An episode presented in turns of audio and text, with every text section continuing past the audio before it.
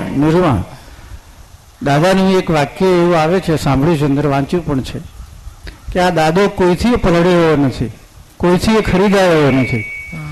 તો આ ભાદરણમાં અમે આવ્યા ત્યારે ભાદરણ શબ્દનો અર્થ તારો ત્યાં પછી મને એવો વિચાર આવ્યો કે આ ભાવનું અરણ્ય છે ભાવનો સાગર છે અહીં. તો તમે દાદાને કેવી રીતે પલાળ્યા? અહીં ભાદરણમાં પલાળ્યા ખરીદ્યા વડોદરામાં તમે એવો કયો ભાવ બતાવ્યો દાદાને? દીપકભાઈએ અજીતભાઈએ કે આમ અમને એમ લાગે કે કઈ જગ્યાએ ભાદરણમાં જ મોટાભાગે લોકો ભીંજાયા હશે? દાદા શું કહેતા હતા કે આ દાદો કોઈથી ખરીદાયો નથી કોઈથી. પલળ્યો નથી. પરમ વિનય અને મોક્ષથી પરમ વિનય અને પ્રેમથી. પ્રેમથી ભીંજાય. પ્રેમથી. તો તમે કયો એવો પ્રેમ દાદાને આપ્યો? કયો એવો ભાવ આપ્યો? ખરેખર અહીં ભાદરણમાં જ આપ્યો કે બીજી જગ્યાએ આપ્યો? ના ના ભાદરણ તો અમે પછી બહુ પછી જોયું દાદા પછી પાછી. ભાદરણ અમારા બાવાનો મેળ પડેલો બહુ પછી દાદાને તો પહેલા સિક્સટી એટમાં મળ્યા હતા. પણ મારી કોઈ મને તો એમને મળતા પહેલા જ અંદરથી જ દાદા દાદા થઈ ગયું હતું અહો ઓહો થઈ ગયું હતું. એટલે બીજા શબ્દમાં કહીએ તો સમર્પણ થઈ જવાયું હતું અમે વિશે સાંભળ્યું ને હમણાં ભાસ્કરભાઈએ વાત કરી, એ બાદરણ ગામના જમઈ થાય. દાદાની જ ખડકીના. એ દાદાની વાત લઈ આવ્યા હતા. શું? અડસઠની સાલમાં. ત્યાં તો દાદા બહાર બહાર કોઈને ખબર જ નહીં. બહુ થોડાક જણને જ ખબર હતી. દાદા વિશે. હા પચીસ ત્રીસ જણાને જ ખબર કે આ કંઈક જ્ઞાની છે. બધાને એમ કે ભગત છે, ભગત જેવું ભક્તિ કર્યા કરે છે, વાંચ્યા કરે ચોપડાઓ. એવી રીતના પણ આ જ્ઞાની છે એવી તો ખબર નથી. પણ એમણે ભાસ્કરભાઈ એટલી વાત કરી કે આ વડોદરામાં જ્ઞાની છે, દેહને આત્મા જુદો છે, એવું આપણને જ્ઞાન આપે છે. પછી ત્યાર પછી સંસારના સુખ દુઃખ આપણને ટચ ન થાય નિર્લેપ રાખે એ વસ્તુ સ્પર્શી. આત્મા શબ્દ તો પહેલી વાર સાંભળ્યો, પણ આ વસ્તુ અંદર ટચ થઈ કે આવું કેવું વસ્તુ કે બે જ કલાકમાં પ્રાપ્તિ કરાવે ને સંસારના સુખ દુઃખ અડે નહીં આપણને. આથી ઊંચી વસ્તુ વર્લ્ડમાં બીજી કઈ હોઈ શકે આ મારે મેળવવું જ છે એમની પાસેથી. પછી એ જ રાત્રે દાદા સ્વપ્નમાં આવ્યા. જોયા નતા, પણ એક્ઝેક્ટ આ જ આવ્યા બસ ત્યારથી સમર્પણ જ થઈ જવાયું. એટલે મને તો લાગે મારો પર્સનલ મારો તો કંઈ પૂર્વનો હિસાબ હશે એમની જોડે. ત્યારે આ બન્યું નહીં તો શક્ય નથી. મેં એટલે જોયા પહેલાં સમર્પિત થઈ ગયા. હા સ્વપ્નમાં જોયા અને સાંભળ્યું ત્યાંથી સમર્પિત થઈ ગયું. બહુ ઠંડક થઈ ગઈ. અને એ જ રાત્રે સ્વપ્નમાં આવ્યા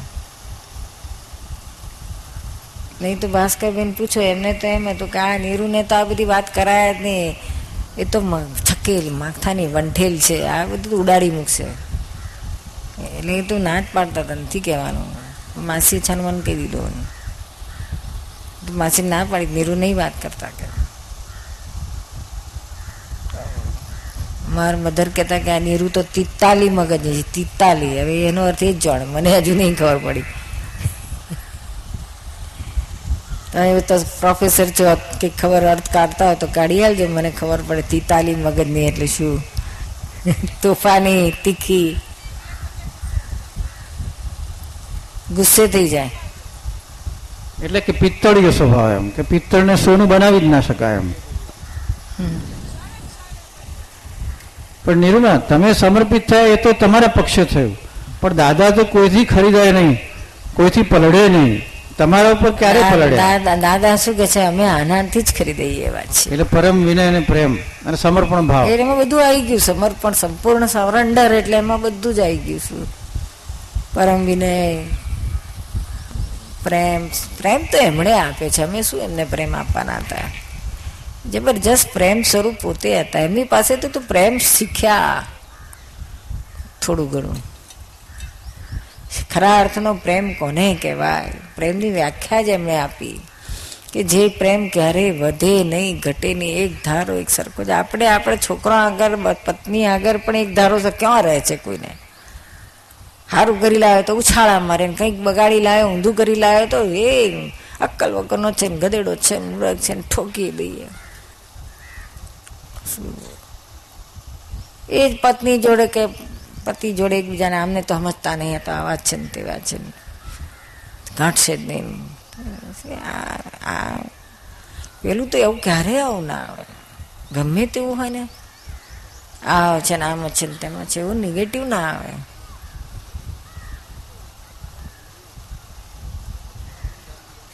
ક્યારે ના આવે. અને અભિપ્રાય ના પડે એક પણ. એક પણ અભિપ્રાય નેગેટિવ ના પડે. સાત દાડો સાથે રહેતા હોય છતાંય પોઝિટિવ જ હોય. પ્રેમ એવો જ હોય. એક ધારો, એક સરખો હોય. આ ઊંધું છતું ભૂલો થતી હોય છતાંય નહીં. એવો પ્રેમ હતો દાદાનો. એ શીખીએ છીએ આપણે એની પાસેથી. એ જો ના હોય તો ઓટોમેટિક પેલો પ્રેમ ઉત્પન્ન થાય જ એવો છે. પ્રેમ તમારો પ્રેમ તો છે જ નહીં. પરમાત્મા એટલે ઉઘાડું પ્રેમ સ્વરૂપ છે. શુદ્ધ પ્રેમ. જે ક્યારેય વધે નહીં, ઘટે નહીં, એક ધારો, એક સરખો હોય. પછી જ્યાં જોઈ પ્રેમમાં અપેક્ષા નથી. જેના જેના માટે પ્રેમ છે, એના માટે આટલી પણ અપેક્ષા નથી. આપણે તો અપેક્ષાના ઢગલા. આખો દાડો કે તારા માટે હું બધા વૈતરું કરું છું. મારે શું જોઈએ છે? તું બે ટાઈમ ખાવાનું જ આપું છું, એટલું જ પણ એટલે અમે ખાવા પૂરતી છે, બીજું કેટલું છે? વિષયની અપેક્ષા નથી. મને રિસ્પેક્ટથી રાખે, મારું અપમાન ના કરે. કે કેટલી આટલું મોટું લિસ્ટ થશે કાળોને અપેક્ષા, પત્ની આગળથી.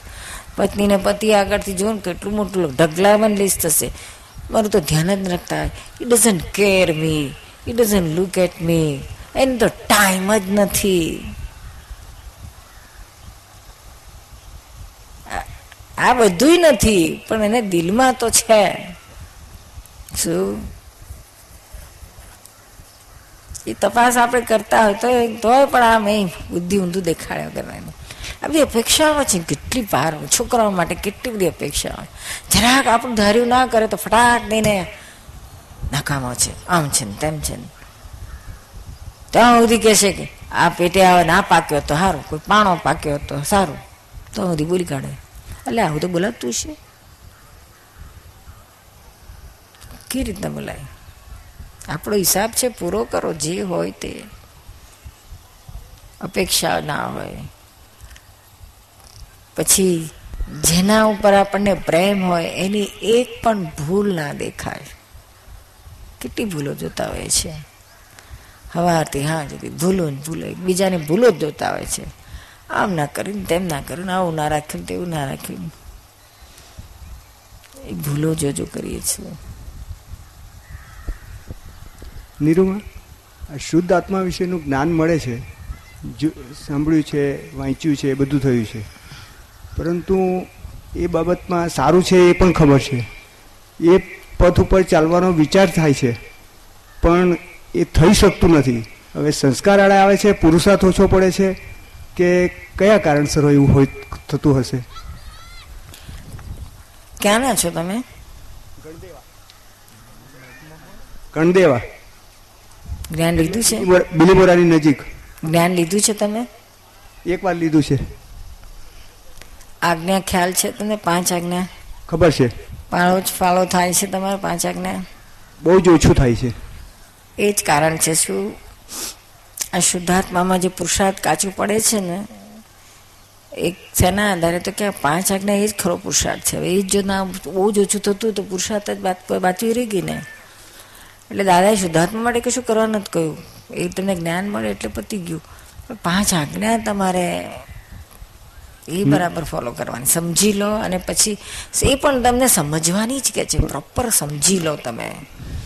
અને નક્કી કરો કે મારું જીવન આ જ આજ્ઞામાં જ જવું જોઈએ. એ પાછી અંદરની સમજણ છે શું? એ કોઈ બહારની ક્રિયા નથી પાંચ આજ્ઞા, એ કોઈ બહારની ક્રિયા નથી. ઇન્ટરનલ સમજણ છે. એ સમજણ પ્રમાણે આપણે જીવવાનું છે. ક્યાંય ભૂલચૂક થાય તો કે આપણને દાદા કે મળ્યું કંઈ ગુનો થઈ ગયો એવું કહેતા પણ નથી. ભૂલ થઈ ગઈ તો કે તરત જ મેં મેં મારા ભગવાન પાસે માફી માગી લે અને શક્તિમાં કે ફરી આવી ભૂલ ના કરું. વાત પૂરી, પછી આગળ વધો. બાહ્ય પરિસ્થિતિ બહુ પ્રબળ બને છે એમાં. શેની પરિસ્થિતિ? બાહ્ય પરિસ્થિતિ. બાહ્ય? બાહ્ય. ના.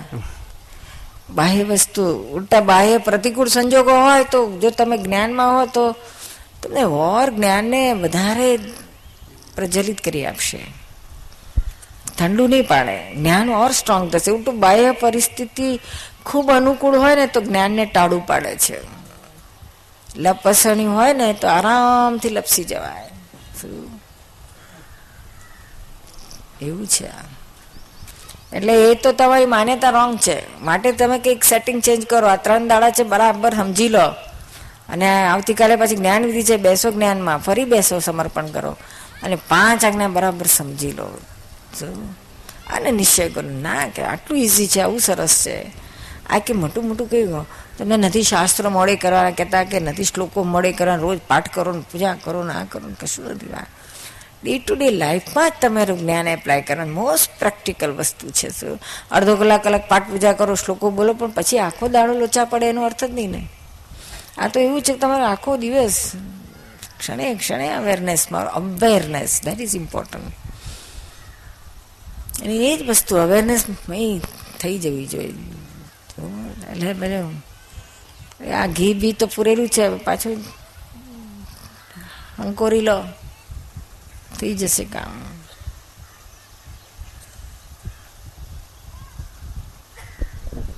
નિરૂમા હા બોલ ભાઈ શરીર તો પૂતગલ છે નાશવન છે બરોબર અને આત્મા એ પરમાત્મા છે તો આમાં કર્મ ક્યાંથી બંધાય? કોણ બાંધે છે કર્મ?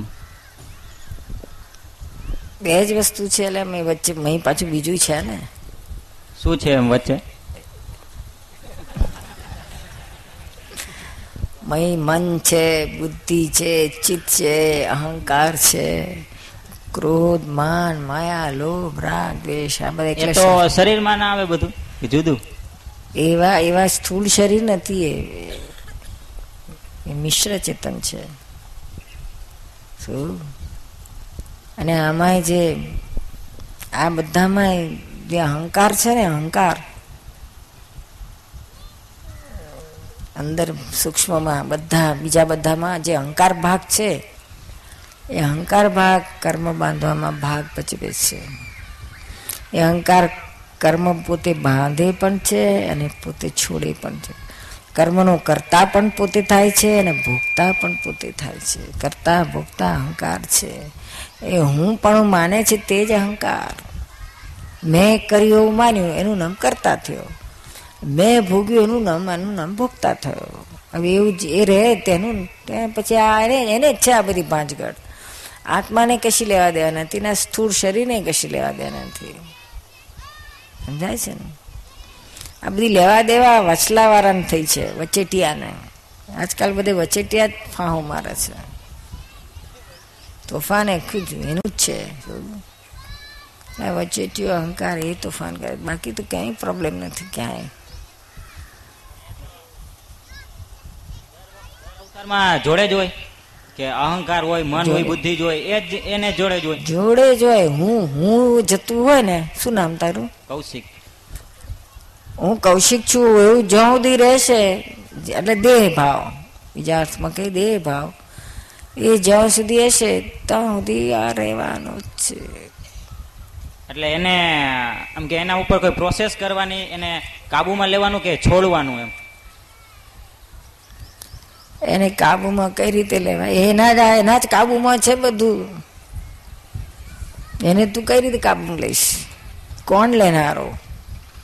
એટલે આપણે મન છે માનો કે એને ગમે એવું વિચારે પણ એને આપણે સારા જ વિચાર આપી અને બુદ્ધિને કે સારી જ વાતમાં આપણે કસતા હોય તો એવું ન બની શકે.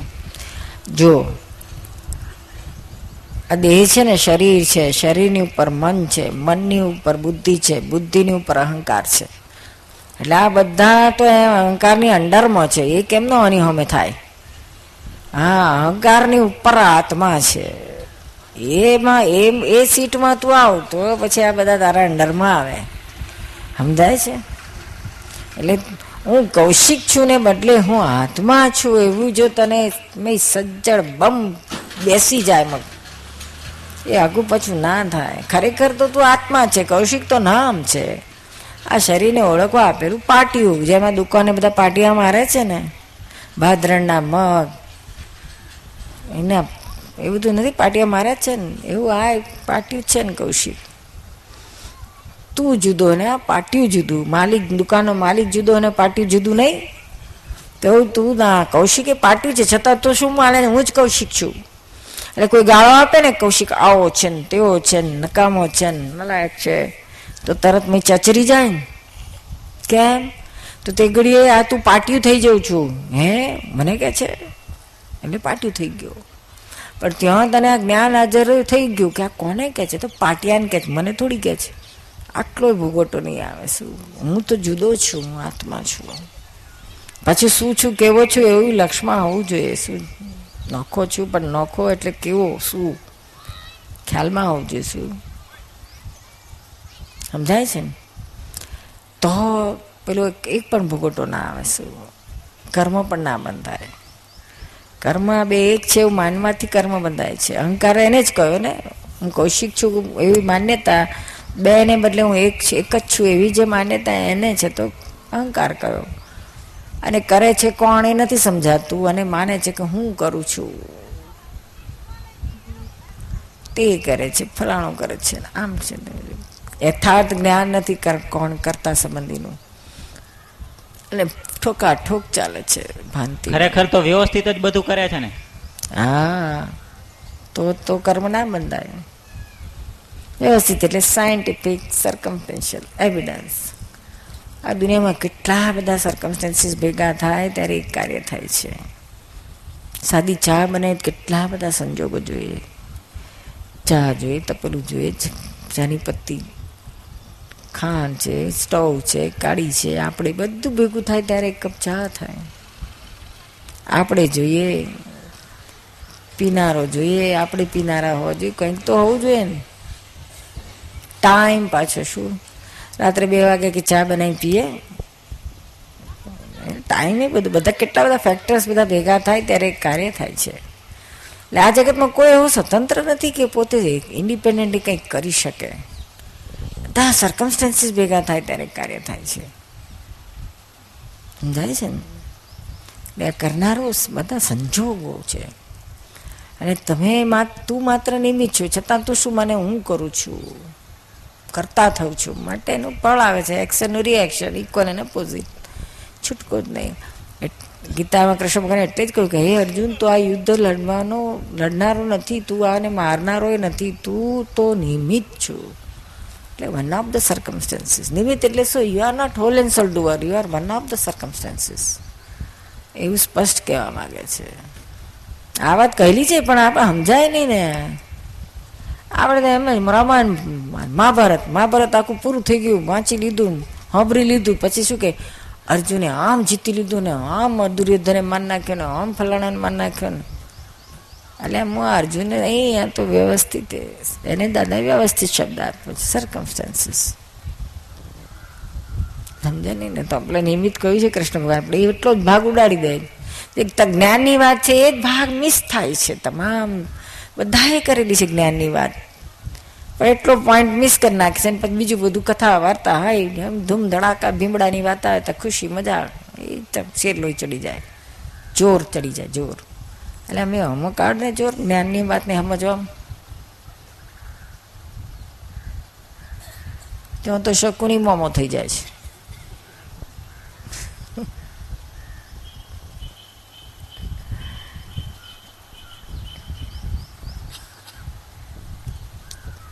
એમ જોયું કૌશિક, હવે શુદ્ધાત્મા શું રહે છે કે નથી રહેતું તને? એટલે અમુક વખતે રહીએ પછી અમુક એવું સ્ટેપ આવે ને ત્યારે આમ બહુ નથી રહેતું. એમ થાય કે હવે આવું તે કાંઈ વધતું હશે અમુક સહન કરવાની માન આવે ને માન. માનની વાત આપણે કરી ને તમે. માન આવે ને સ્ટેપે અમુક આપણે આજ સુધી આપણે ઘણું સારું એવું જ કામ કરતા પણ હવે સમજાણું કે એમાં પિચોતેર ટકા ઉપર માનના હિસાબે જ થતું હતું એમ. કે માન મળતું એટલે કરતા હતા એમ. સમજાય છે ને હવે? સમજાણું કે માન માનથી થતું હતું. સમજાવવાની જરૂર છે.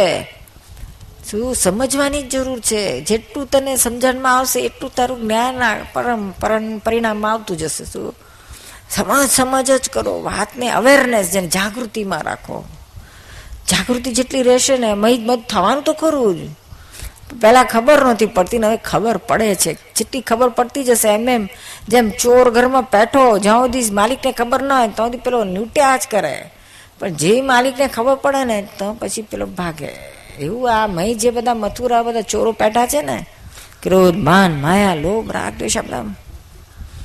એ જ્યાં જ્યાં ખબર પડે હો ઓ આ ઊભું થયું આ ઊભું થયું આ ઊભું થયું. ત્યાં પછી બધા પાકશે ખબર પડવી જોઈએ. માન ને ઈર્ષા ઈર્ષા એ વધુ રહે એમ કે આપણાથી કોઈ વિશેષ કરતું હોય ને એટલે ઈર્ષા એ રે એમ. સ્વાભાવિક કેમ કે ઈર્ષા રીએ કે એ હટી શકે ખરી? ઈર્ષા શું? ઈર્ષા રીએ જ કેમ કે અમુક એ વ્યક્તિ તને રહે છે? હા. અરે કેવી વાત કરે છે? ઈર્ષા કોને હોય? કૌશિક ને કૌશિકને નહીં સ્ત્રીઓને. એટલે એટલે નાની બાબતની વાત નથી આખી અમે એટલે જો નિરૂમા મરદ ને વળી ઈર્ષા એટલે એમાં શું છે નિરૂમા? અમે અમે છે ને સ્વાધ્યાયમાં જતા હોય ત્યારે અમે યુવાનો બધા કાર્ય કરતા ને અમુક એમાં આપણાથી મોટા યુવાનો હોય ને એ કાંઈક ક્યારેક બોલે ને ત્યારે એમ થાય કે આ આપણાથી આગળ છે અને આ બહુ આમ જીવનમાં તો કઈ પરિવર્તન છે નહીં એમ. એટલે એ એ સ્ટેપની વિષયની વાત કરું છું એમ. તો કોઈ પણ સ્ટેપે ના હોય. ઈર્ષા તો મહિલો જ છે. આ લોકોની પ્રકાર જુદો, તારી પ્રકાર જુદો. એને પેલી સાડી કોક નવી લઈ આવી હોય કે સોફા સેટ લઈ આવ્યો, એમાં ઈર્ષા કરે. દેરાણી દેરાણી ઘેર મોટો નવો સોફા સેટ આવ્યો. આપણે ત્યાં જૂનો જૂનો એટલે ચાલુ થઈ ગયું. આપણે એ બધું ના હતા બીજા પ્રકાર પણ ઈર્ષા jealousy thy name is human ખબર છે ને? કહેવાત તો આપણે કશામાં ના આપણે તરત જ મેં કહી દે એ કૌશિક કૌશિક, આ શું કરે છે? ઈશા કરે છે? કૌશિકમાંથી કૌશિક આ થઈ જવું છે. તરત મેં પછી બ્રેક આવી જશે ના કરાયા તો આપણો માલ જ નથી. આમાં પડાયા જ નહીં. એવું આપણે અહીંથી ચેતવવાનું છે કૌશિકને. સમજાય છે ને?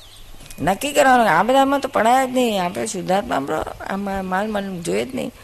ઊભું તમે બ્રેક મારો, અંદરથી બ્રેક મારો. ઊભું થશે એ નહીં. ઊભું નહીં થાય એવું અમે નથી કહેતા. ઊભું થશે પણ આપણે સામેથી જ્ઞાનનો ધરો. શું? સામેથી વાઘ દીપડા આવશે તો ખરા. આપણે એનો વાંધો ને આવશે. આપણે કઈ જંગલમાં નીકળ્યા છે એટલે કોઈ નહીં હામાં ભેગા થાય એવું તો કંઈ છે નહીં. આપણે બખ્તર બખ્તર પહેરીને ચાલો. જ્ઞાનનું. અજ્ઞાનના દીપડા ભલે ને ફરતા. જાય છે? કયા ગામ મોરબીનો?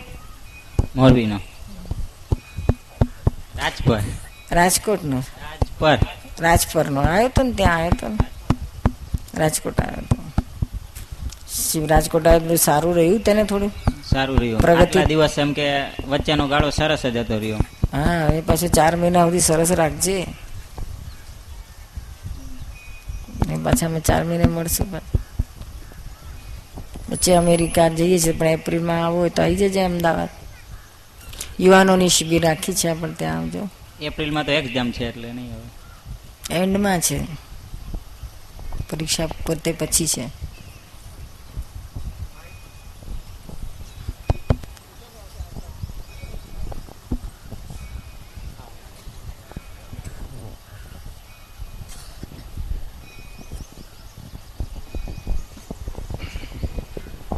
નીરુમાં. હમણાં કૃષ્ણ અને અર્જુનની જે વાત થઈ ને, એમાં કૃષ્ણ ભગવાને એમ કહ્યું અર્જુનને કે તું તો નિમિત્ત માત્ર છો, એટલે પછી યુદ્ધ કરે છે. એક, પછી એક વખત દાદાએ ની વાત યાદ આવી. દાદા એમ કહે ને ઘણી વખતે કે તમારે તો એવા સ્ટેજમાં આવવાનું કે તમારા નિમિત્તથી કોઈને પણ દુઃખ ન થાય.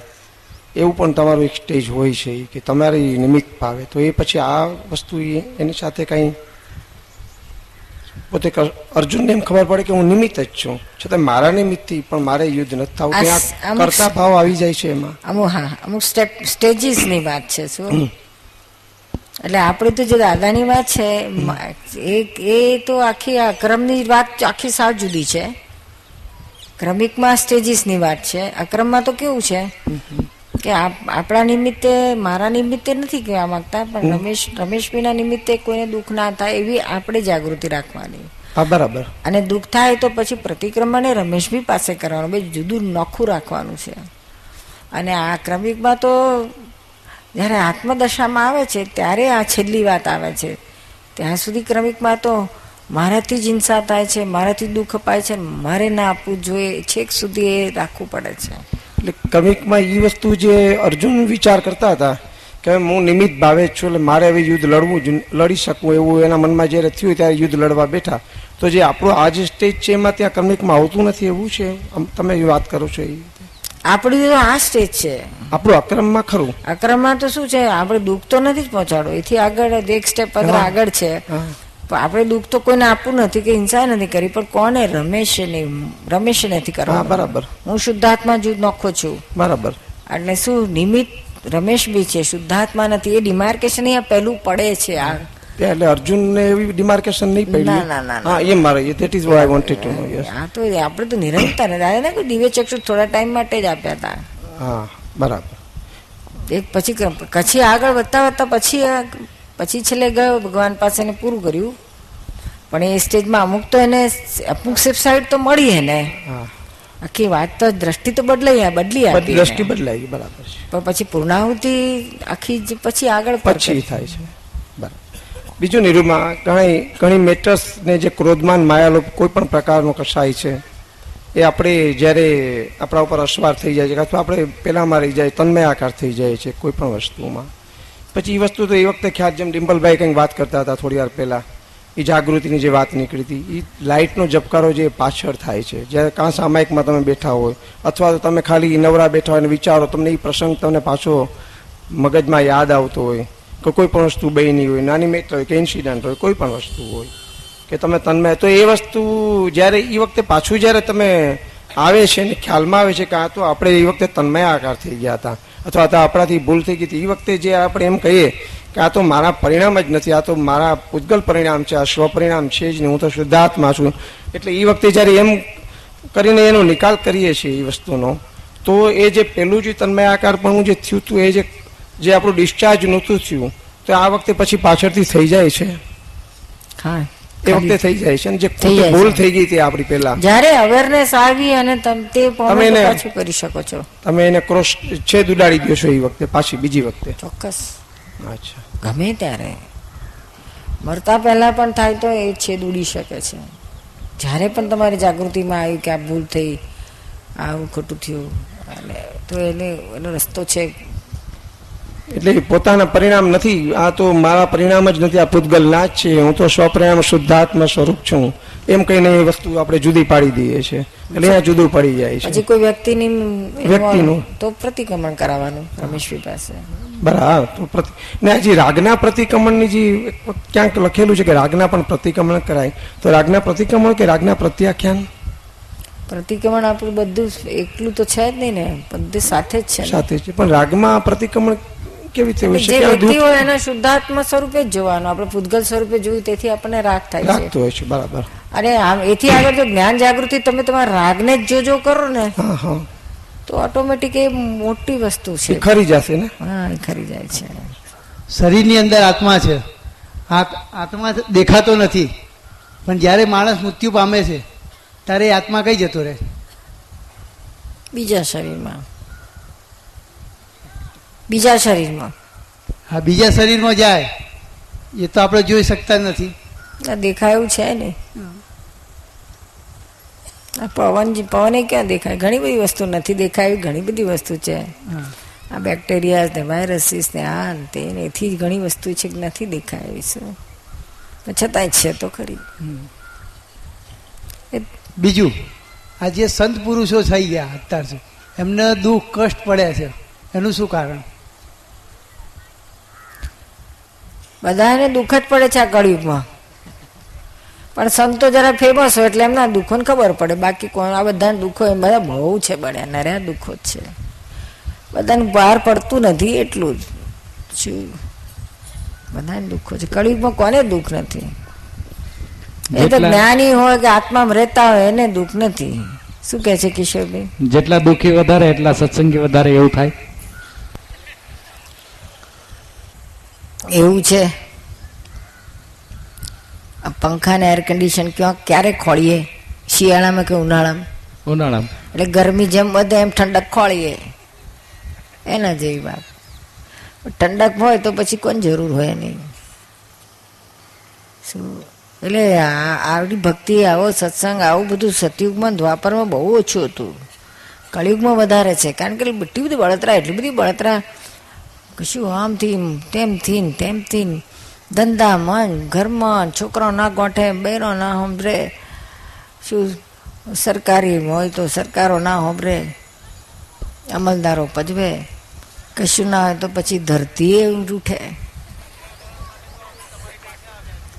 હા, એટલે જ અમે પછી આ અંદર ફ્રીજ જેવું ઠંડક કરી નાખીએ છીએ. આ દાદાનું જ્ઞાન ફ્રીજ કરી નાખે છે.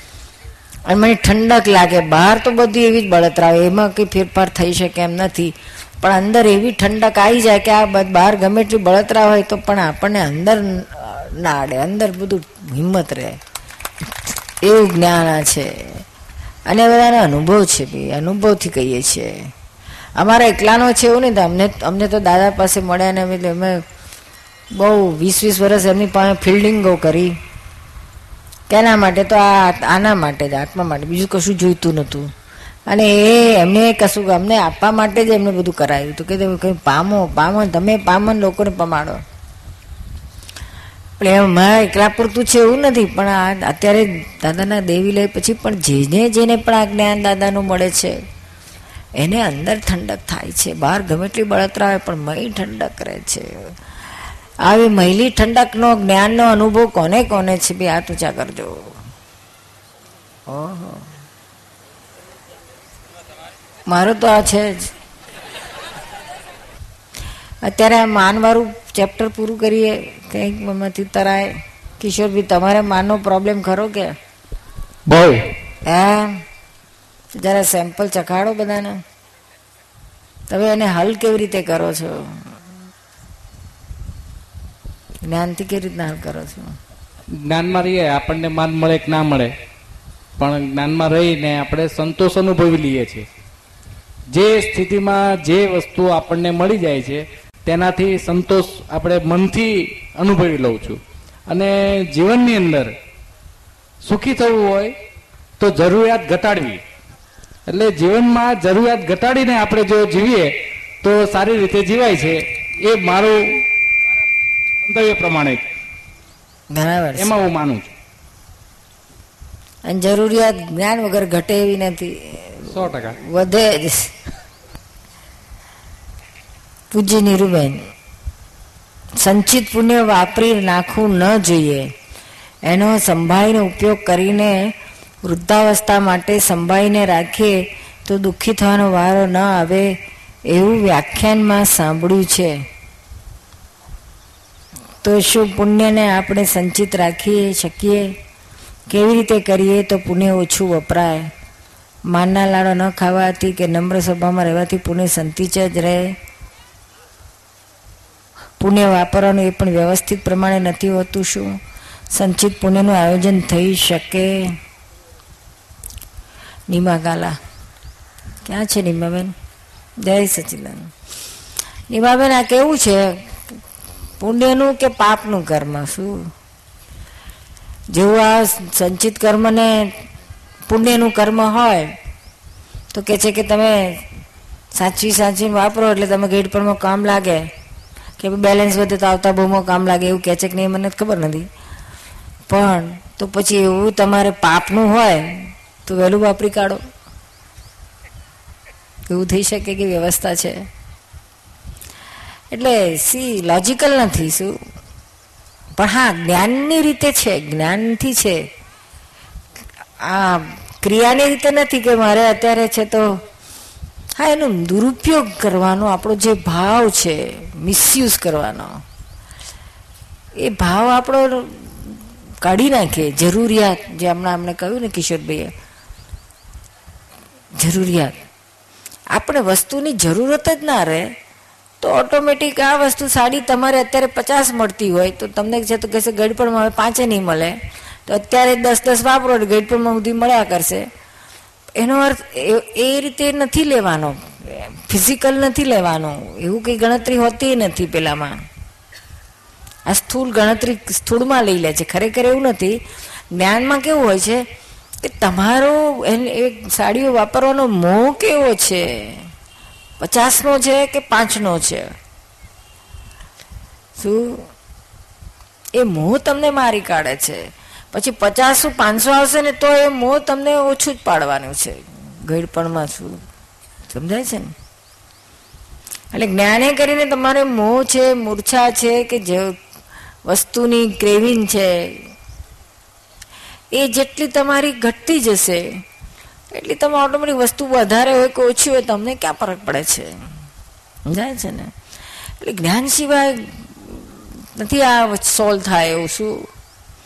બાકી મારું તો, મારું પર્સનલ કહું, મારું એકદમ ટોટલ વ્યક્તિગત કહું. મને બધા ઘણા કે, તમે બધું પુણે વાપરી કાઢો છો. તમને બહુ બહુ સક્સેસ મળે છે ને બહુ આમ મળે છે ને તમને તેમ મળે છે. બધું પુણે વાપરી કાઢો પછી તમને પાછળ, કોઈ કેનારા એવા મળે, પાછળ પછી તમે બધું ખૂટી પડશે. પછી આવતા ભાવમાં તમને ખબર પડશે શું છે. તો કહું છું, ભાઈ, આવતા ભાવની મારે કે સિલક રાખવી નથી. અને કે રાખીને મારે મોક્ષે જવાય એવું છે નહીં. આ તો બધું છોટી તો બેલેન્સ ઝીરો જ કરીને જવાનું છે ને. તો મારો ભાવ એટલો છે કે મારો જેટલો જે શિલ્લક હોય, એ કેમ કરીને લોકોને મોક્ષનો રસ્તો મળી જાય, દાદાનું જ્ઞાન મળી જાય, એના માટે જ મારે વપરાય, જે વપરાવું હોય પછી બાય પ્રોડક્શનમાં આ પંખા મળે ને એર કન્ડિશન મળે તે બાય પ્રોડક્શનમાં. શું? તેની જોડે મારે લેવા દેવા નથી. અને મેઇન પ્રોડક્શન મારે આ છે કે આ પુણ્ય બધું મારું આમાં જ વપરાવો. જાય છે ને? મારે કે હું મારે સિલક રાખવી નથી શું? કે મારે આવતા ભવ્યા ખેંચવી નથી. છૂટું છે, બધું ખાલી જ કરવું છે, ત્યાં પછી ક્યાં સવાલ જ રહ્યો? એવી મારી પર્સનલ એવી માન્યતા છે. પછી આ થિયરી પ્રમાણે કહો કે આ બધા લોકો કે છે પ્રમાણે કહો, એ એ મને, મારી મને માન્યતામાં કેટલી મેચ થાય છે, તમે જાણી લો, સમજી લો. બાકી મારે આવી રીતના છે. બાકી બચાને શું કરવું છે? બધું વાપરવાનું છે, બધું લૂંટાવાનું છે પછી પુણ્યને શું રાખી મૂકીને કરવાનું છે? વપરાવો બધા માટે બધું જ વપરાવો અને ગઈડપણમાં ખૂટશે તો દેખ લેગા તબકી બાદ તબ ગઈડપણ શું એવું ના હોય કે જ્યાં બધાનું કરતા કરતા જ મરીએ, પછી વાત જ પૂરી. નિરૂમા. હાલો હાલો હાલો હાલો હાલો હાલો. નિરૂમા, પુણ્ય વાપરવાથી ઘટે એટલે શું? પુણ્ય વાપરીએ તો ઘટી જાય છે, એટલે શું? ઘટે એટલે આ તો કે વપરાય છે, વ્યવસ્થિત છે. બેન, તમે પૂછ્યું નેક્સ્ટ ક્વેશ્ચન એ બધું આખું એક્ઝેક્ટ વ્યવસ્થિત છે. એટલે શું તમે ક્રેડિટ તમારી? પુણે એટલે ક્રેડિટ પાપ એટલે ડેબિટ બીજાને સુખ આપવાથી પુણે બંધાય છે. બીજાને દુઃખ આપવાથી પાપ બંધાય છે. આ આપણે લઈને આવ્યા છે બેલેન્સ હવે એક જે કઈ આપણી ક્રેડિટ કે ડેબિટ છે, એ તો હિસાબ તો એનો ક્લિયર કરવો જ પડે ને. હવે જનરલી ક્રમિકમાં લોકો શું શીખવાડે છે કે પુણ્ય બાંધો પાપ ઘટાડો, પાપ ઓછું કરો, ના કરો. પુણ્યનું બેલેન્સ વધારો. ક્રમિકમાં આ રીત છે, કારણ કે આત્માની વાત તો એકદમ આવતી નથી ડાયરેક્ટ જ્યારે આપણે અક્રમમાં તો આ પુણ્ય, પાપને તો ગૌણ કરી નાખ્યું છે ડાયરેક્ટ આત્માને જ્ઞાનમાં મૂકે છે. પછી તો પુણ્ય, પાપ બધાને, બંને કર્મો જ છે. પછી આત્મા માટે આ પુણ્ય કે પાપ બંને સરખા જ છે. બેમાંથી છૂટવાનું છે. તો પુણ્ય વધારે બંધાઈ જાય તે પણ ખોટું એનો મતલબ એવો થયો ને? એટલે આપણી ઈચ્છા તો કશું બાંધવાની તો છે જ નહીં ને કોઈ બાંધો જીરો પર લઈ જવાની છે. બેલેન્સ ઝીરો કરે ત્યારે મોક્ષ થાય. એટલે આપણું તો પલન જીરો બેલેન્સમાં લઈ જવાનું છે શું? પણ આપણને કઈ રીતે ખબર પડે કે આપણે પુણ્ય પણ બાંધ્યું નથી ને પાપ પણ બાંધ્યું નથી કે આમાંથી જ્યારે કરતા તમારે કરતા તમારે કરતાપણું ના હોય ત્યાં તમારું બાંધાય જ નહીં. કરતાપણું હોય તો પછી શુભ કે અશુભ, બેમાંથી એકમાં તમારું કરતાપણું જવાનું છે. અશુભમાં જશે તો પાપ બંધાશે અને શુભમાં જશે તો પુણ્ય બંધાશે. એટલે પુણ્ય પાપ કર્મ એટલે શું? પરમાણુ તમે ખેંચો છો ને કલેક્શન થાય છે. એ ચાર્જ કરેલા પરમાણુ એની મેળે કુદરતી નેચરલી ડિસ્ચાર્જ થાય છે. ચાર્જ જે કર્યું એ ડિસ્ચાર્જ થાય છે. જે ડિસ્ચાર્જ આપણે જોઈ શકીએ છીએ ચાર્જિંગ ખબર પડતી નથી.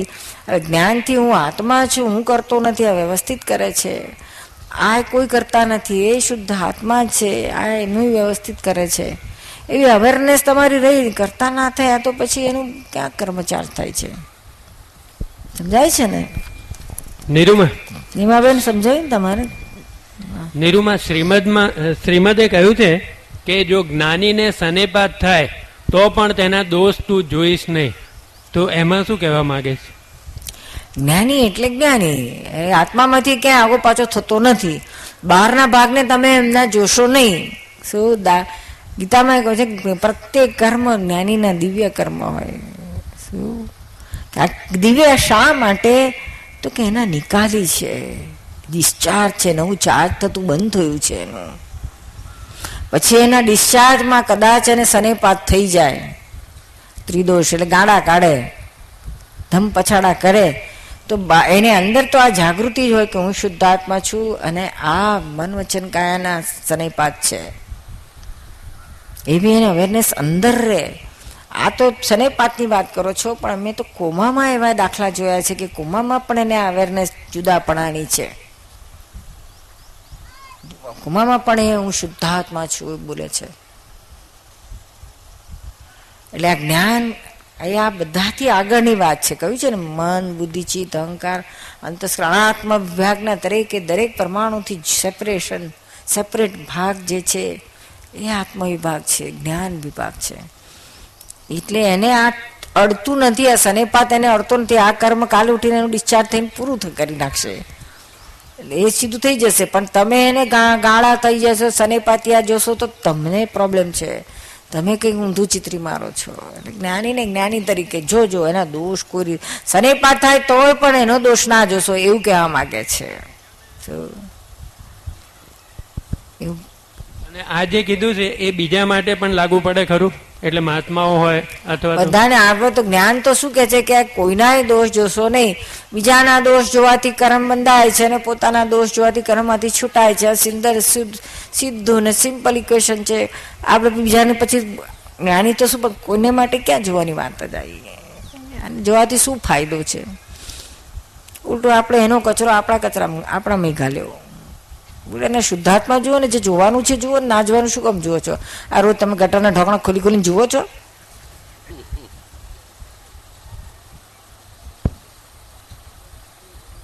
ક્રોધ ચિંતા કેવી રીતે બંધ થાય? આમાં આપેલું છે ને? હા. જ્ઞાનથી થાય.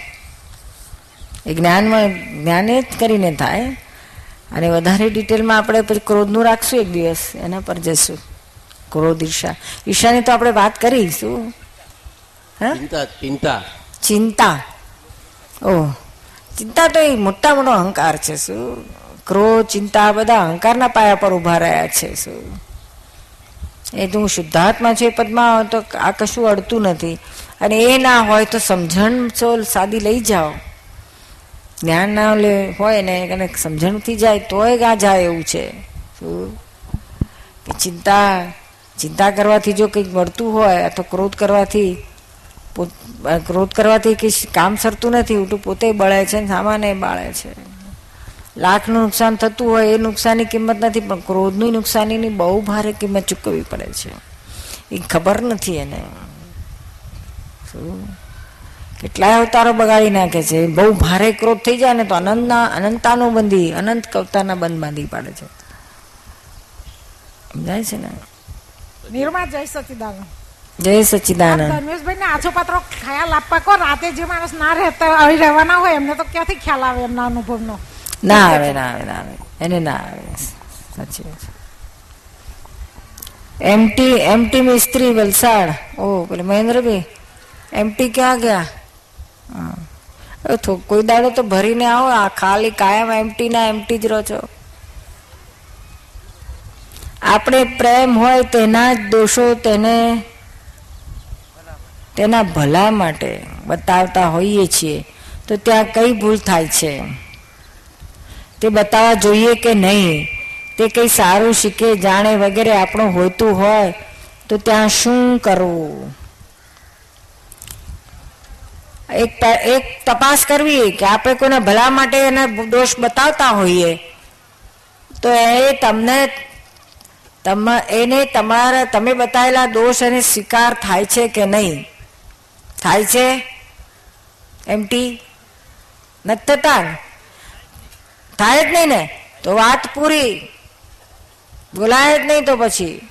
જે હેતુ આપણો છે કે બે એનું ભલું થાય, એ સારું શીખે, જાણે, સમજે, પણ એ એ ઉતરતું જ ના હોય તો પછી એનો અર્થ જ શું? એ સ્વીકારતો જ ના હોય તો તમારો હેતુ તો પૂરું થઈ ગયું.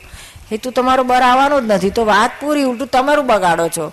આપણું બગાડીને સામુનું સુધરતું હોય તોય ચાલો, પણ સામાનું સુધરતું નથી, એનું બગડે છે. તો આપણે, આપણું તો બગાડવાનું બંધ કરો, તો ઓટોમેટિક એનું સુધરશે. જે માઇક આપજો ને એમને.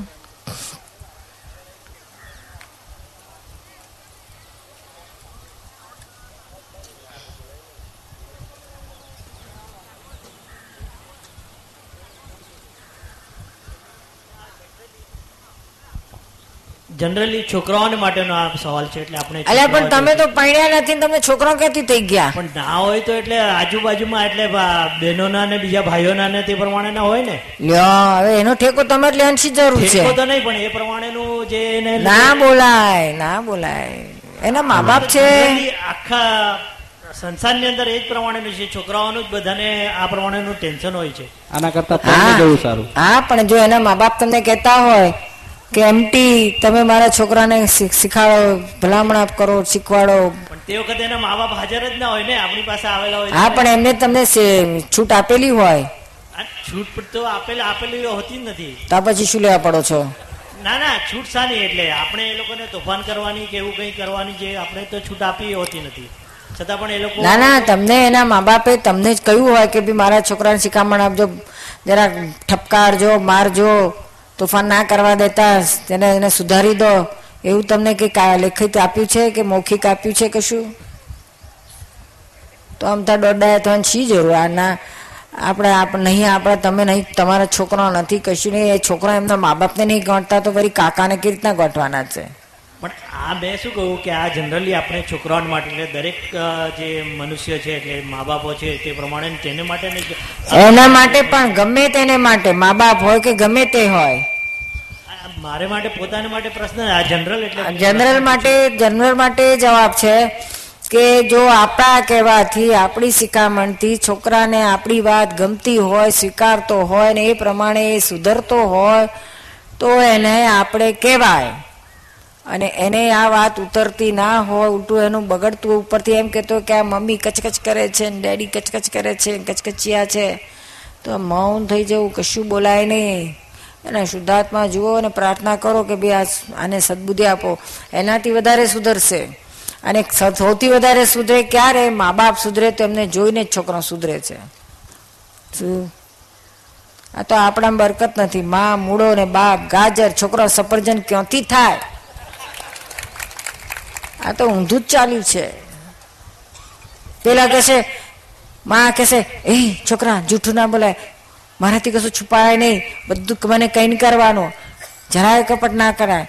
પછી ફોન આવ્યો હશે. મમ્મી, દાદીમાનો ફોન આવ્યો છે. મમ્મી, ફઈબાનો ફોન આવ્યો છે. કહી દે, હું નથી બહાર ગઈ છું. તો પેલો સમજી ના જાય કે આ મમ્મી જૂઠું બોલે છે મને કેમ ના પાડે છે?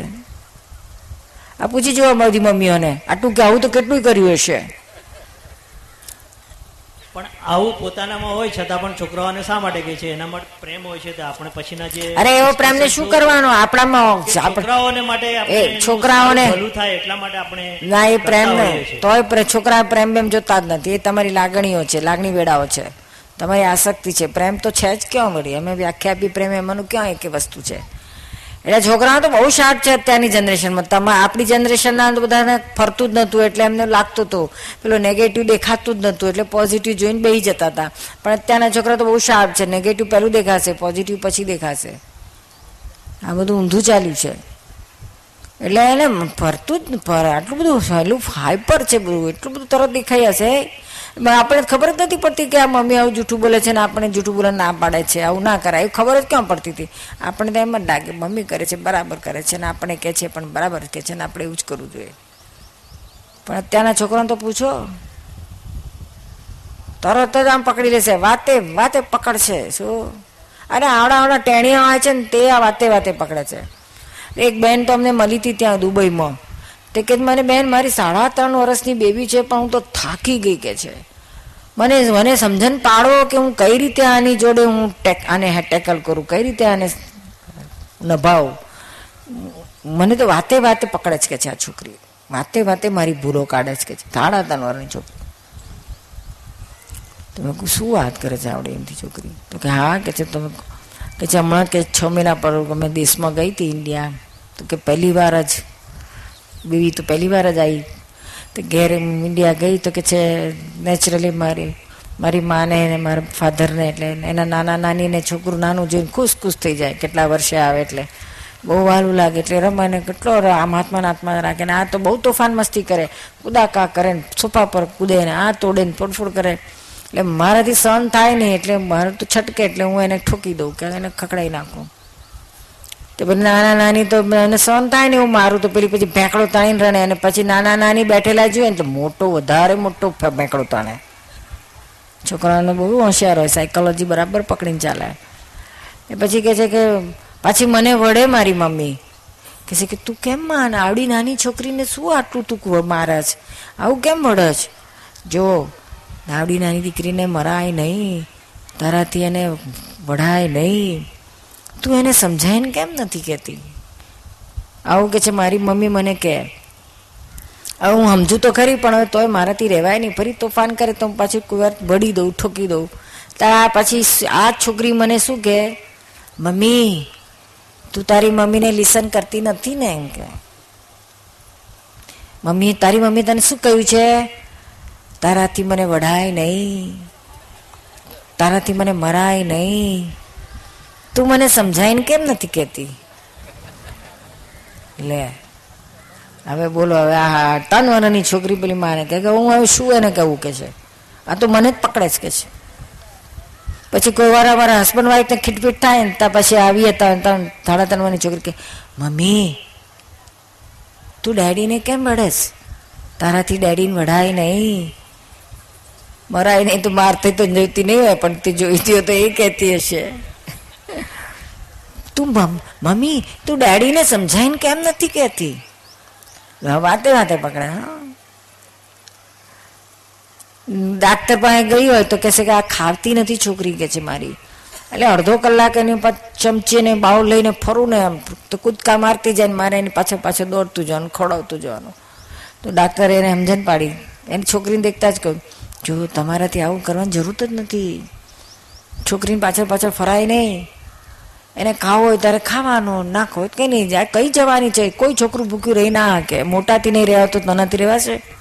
ભૂખી થશે ને એની મને ખાશે. અને એકવાર કહી દેવાનું, પણ ના ખાય તો કંઈ નહીં. પાછી ભૂખી થશે, તારે ખાશે. તો પછી જાય તો પણ જીવ ને તો કે મારથી રહેવાય નહીં. એટલે હું પાછા પાછા ફરું તો કે મમ્મી, ડાક્ટરે શું કહ્યું છે તને? તારે મારે પાછા પાછળ ફરીને મને ખવડાવાય રહી તારે મને કહી દેવાનું એકવાર બસ, પછી હું ખાઈ લઈશ. તું કેમ ડાક્ટરનું લિસન નથી કરતી?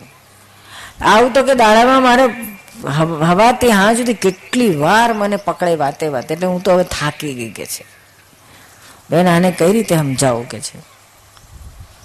એટલે હવે આ આ છોકરો આટલા હાઈપર, અને તમારા જેવા એમને શીખવાડવા જાય, તમારે માથે ટાલમાં જેટલા બચેલા વાળ છે તે સાફ કરી નાખશે.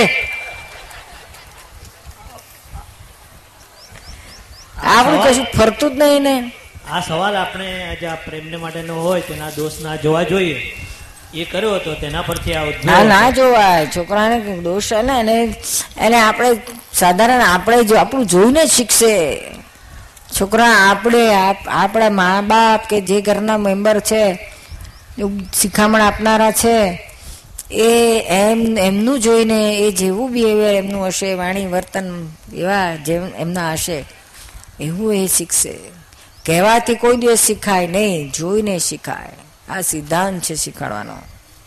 એક મિનિટ આની અંદર એક બીજો એક કે હમણાં છોકરાઓ જે બીજા હાઈ લેવલના એટલે ઊંચા હોય તે લોકોની સાથે સ્કૂલોની અંદર ફ્રેન્ડશીપ ને એવું થાય તેને લીધે ઘરોની અંદર ખોટી રીતની જીદો પકડીને હટ કરતા હોય છે તો તે વખતે શું કરવું? આ એ બધું થતું હોય છે શું? પણ એ તો મા બાપનો એટલો બધો પ્રભાવ હોવો જોઈએ છોકરા ઉપર. શું? કે મા બાપ પૂછે કે આ કરું કે ના કરું? ના કહે તો નહીં. હજુ ગઈકાલે જ અમને અમેરિકાથી એક છોકરાનો ફોન આવ્યો હતો કે છે, હવે મારી સ્કૂલ લાઈફ પૂરી થાય છે. હવે મારે કોલેજમાં જવાનું છે. એ પહેલાં અમારી બધી પાર્ટીઓ યોજાય છે એમ. પ્રોમ કે પ્રોમ એ તો તમારે તમારા જમાનામાં તો હશે નહીં એવું બધું કંઈ. એટલે છોકરા છોકરીઓ ફરે, નાચે, કૂદે, ખાય, પીવે, છોકરા છોકરીઓ જોડીમાં હોય. મોડી રાત સુધી ધંગા મસ્તી કરે. ઘણીવાર બહાર ગામે છે બે ત્રણ દાડા માટે. હવે આપણે આપતો છોકરો છે, સત્સંગમાં આવે છે ને બધું જ કરે છે ને ખૂબ ડાપણવાળો છે. છતાં એ બધા જ કરતા કે છે, હું ના કરું, તો કે છે કે, મને કહે છે, બધા વેવલો છે કે છે. એટલે હું પણ મારી ફ્રેન્ડને લઈ જઈશ કે છે જસ્ટ મારી ફ્રેન્ડ જ છે, હું બીજું ત્રીજું મારું કશું નહીં કરું, તમને પ્રોમિસ આપું છું. પણ હું તમને પૂછું છું કે હું શું કરું, લઈ જાઉં છું કે તમે કહેશો એ પ્રમાણે. તમે હા કહેશો તો હું મારી ફ્રેન્ડ છોકરીને લઈને જઈશ. તમે ના કહેશો તો નહીં, મને જરાય ફરક નહીં પડે. મારે તમને પૂછીને કરવું છે. અમે કહ્યું કે ભાઈ, પછી કે છે, એવું કશો વાંધો, એવું કે મારે સો ટકા જવું છે, એવું નથી. બીજા બે ત્રણ છોકરાઓ એવા છે કે જે એની ગર્લફ્રેન્ડ છે ને એને ગર્લફ્રેન્ડને લઈને આવવાનો નથી. મારે એવું છે, પણ છતાં હું ફ્રેન્ડ તરીકે કોઈને લઈને જઈશ કહેવાય. તો શું કહો છો તમે? તમે કહું પેલા બે ત્રણ જણા છે ને એટલે વાંધો નથી તને. તું પણ એકલો જ જજે સારું, નો પ્રોબ્લેમ કરીને એનો ફોન મૂકી દીધો. ત્યાંથી અમને પૂછે છે. અને તમને તમારા છોકરા પૂછવા રે છોકરીને લઈને ફરવા જવું હોય તો? એનું કારણ છે, એવું પ્રેમથી અટેચ છે. અમે એમ ધાડ કરીને એના પર એને એ ના કરી દઈએ, લાદી ના દઈએ. પ્રેમથી વશ કરવાના છે. આપણા પ્રેમમાં આગળ બંધાયેલા છે. તને બધી છૂટ, પણ આ છોકરી છોકરા નફરાની છૂટ નહીં, તને પરણવાની છૂટ, બધી છૂટ. તને કોઈ છોકરી ગમતી હોય તેનોય છૂટ. પણ એકની સાથે જ હોય. પછી આને તો તે જોઈને તેને એવું જ ના હોય.